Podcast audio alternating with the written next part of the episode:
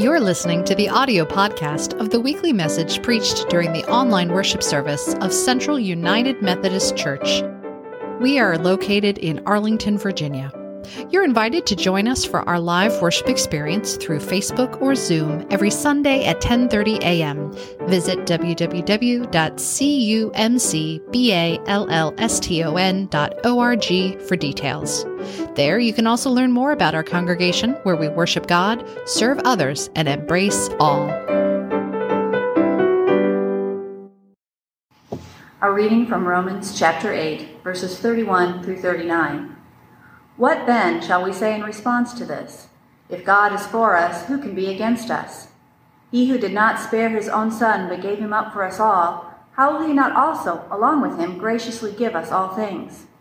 Who will bring any charge against those whom God has chosen? It is God who justifies. Who is he that condemns? Christ Jesus, who died, more than that, who was raised to life, is at the right hand of God and is also interceding for us. Who shall separate us from the love of Christ?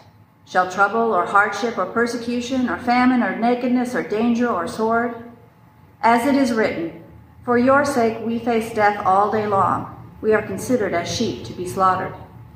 No, in all these things we are more than conquerors through him who loved us. For I am convinced that neither death nor life, neither angels nor demons, neither the present nor the future, nor any powers, neither height nor depth, nor anything else in all creation will be able to separate us from the love of God that is in Christ Jesus our Lord. The Word of God for the people of God. Thanks be to God.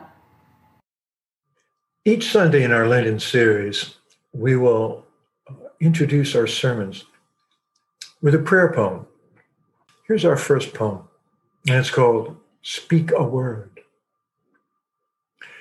Life giving God, may I speak a word of hope into someone's spirit today, extolling the promise and potential offered in each new rising sun.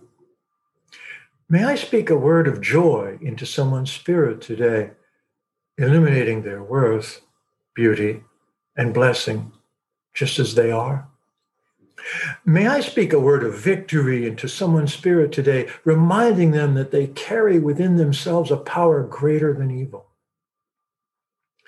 May I speak a word of love into someone's spirit today, freely offering the agape of God without condition.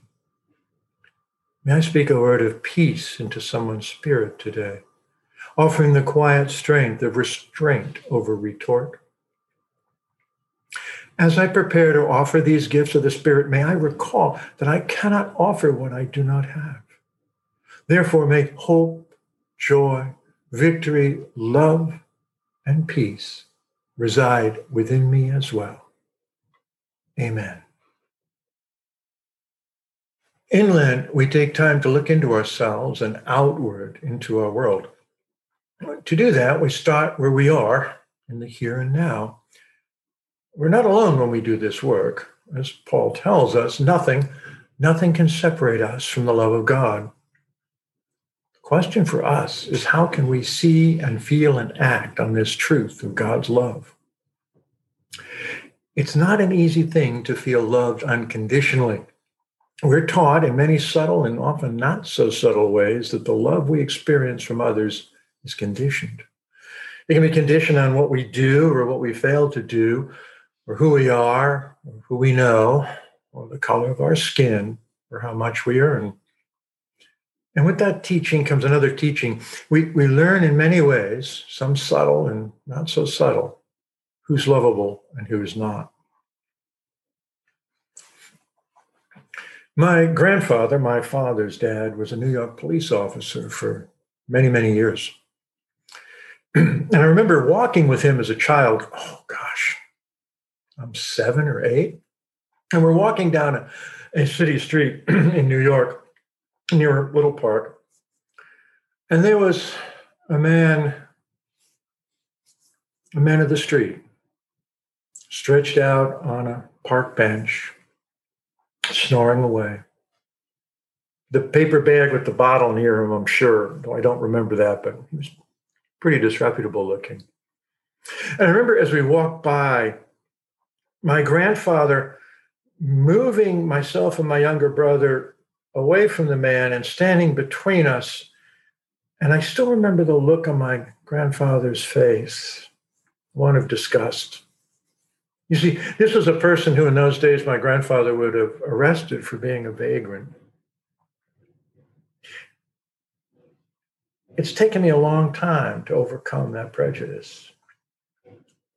A, a reflex whenever I saw someone who was stuck on the streets, who maybe was trapped by their alcohol or drugs. It took me a long time to overcome that, that subtle lesson I'd learned from my grandfather. and don't get me wrong, he was not a mean man at all. But he had his prejudices, and in this way, he passed them on to me. Lent and its tie to the sacrament of baptism is a good time to reflect on our prejudices, on what is loving and lovable. Now, in the ancient church, Lent was those 40 days leading up to the baptism of the new Christians. 40 days was an important number. It's a very biblical number. Of course, there are the 40 days that Moses was up on the mountain. There was the 40 years that the Israelites wandered in the desert. There was the 40 days of Noah waiting in the ark for the rain to stop. And of course, there were the 40 days that our Savior spent in the wilderness being tempted. And is it a coincidence that 40 weeks is about the time it takes for a baby to grow to term? So, those 40 days leading up to baptism, they were important days. They were the culmination of upwards of two years that those soon to be baptized adults had spent learning how to be Christians.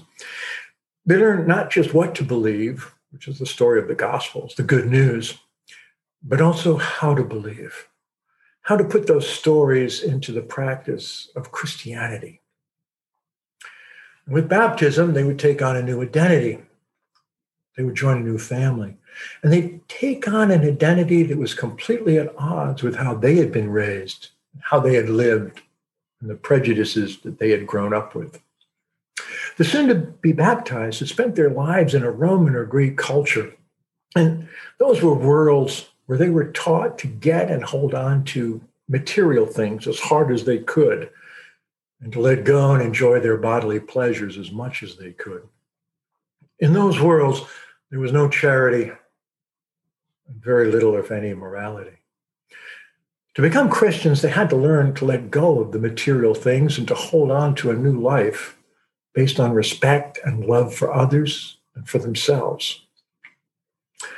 In short, they had to learn a new way of being just, of what justice could mean. And with baptism, they were admitted into the new family of Christ to become Christians. In baptism, we take a special moment to repeat the precious name of the person being baptized. In a world that seems obsessed with who's right and wrong, or good or bad, or in or out, this is radical to name a person as a child of God. It's where our acknowledging of God's love begins.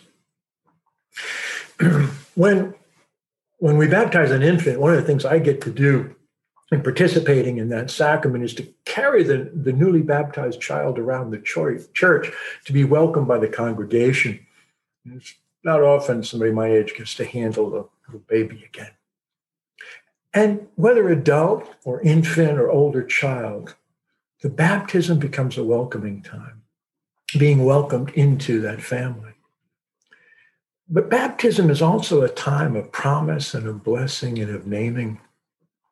When we're baptized, we're asked whether we accept the freedom and power God has given us to resist evil, injustice, and oppression in whatever forms they present themselves. And with baptism, we accept the responsibility to serve as Christ's representative in the world.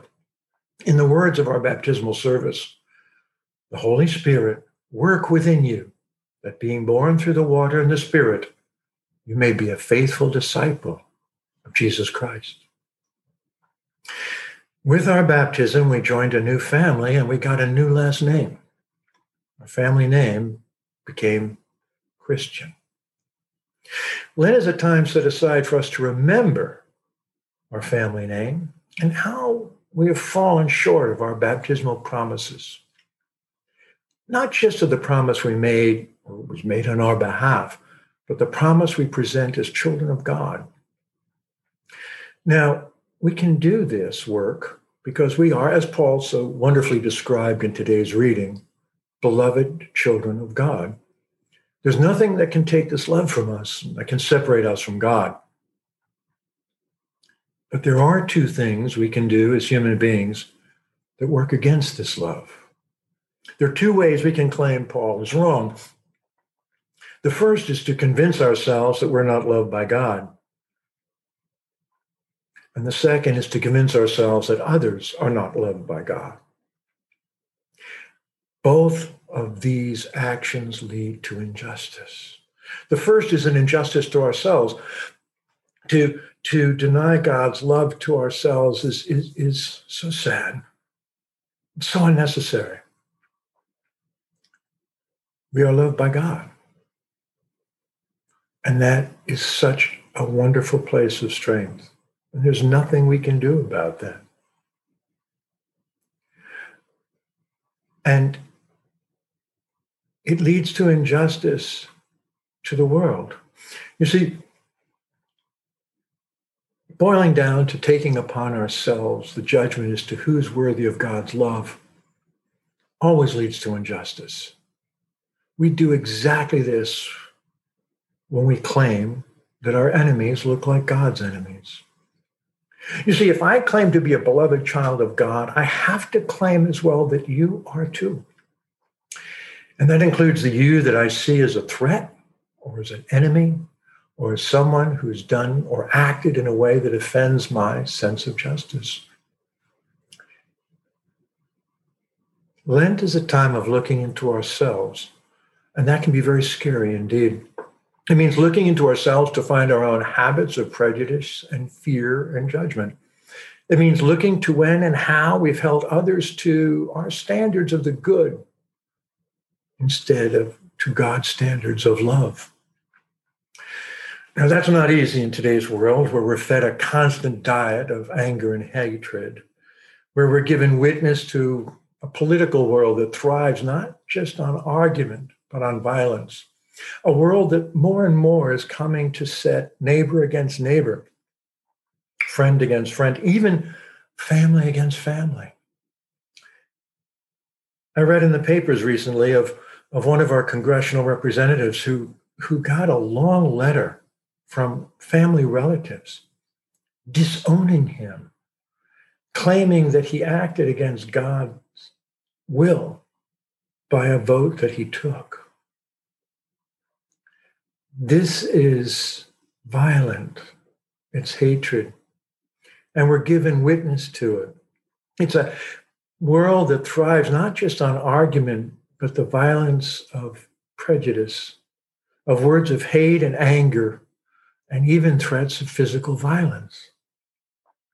Our world works very hard to blind us to the children of God. During this Lent, use this time, use these 40 days to work to see what is that fallen world tries so hard to hide from you. To see that all are beloved children of God, no matter what they've done or do or have failed to do. So if you're with someone, turn to them now and say this You are a child of God. And if you're alone, Bring someone into your mind's eye and name them and say, in your heart, you are a child of God. Now, say to yourself, I am a beloved child of God. And now comes the hard part. Bring to mind someone you believe to be an enemy or has done something hateful to you in the past, or someone you're afraid of. and say, You are a beloved child of God. And after you do that, welcome yourself into the family of Christ. Your last name is Christian. Amen.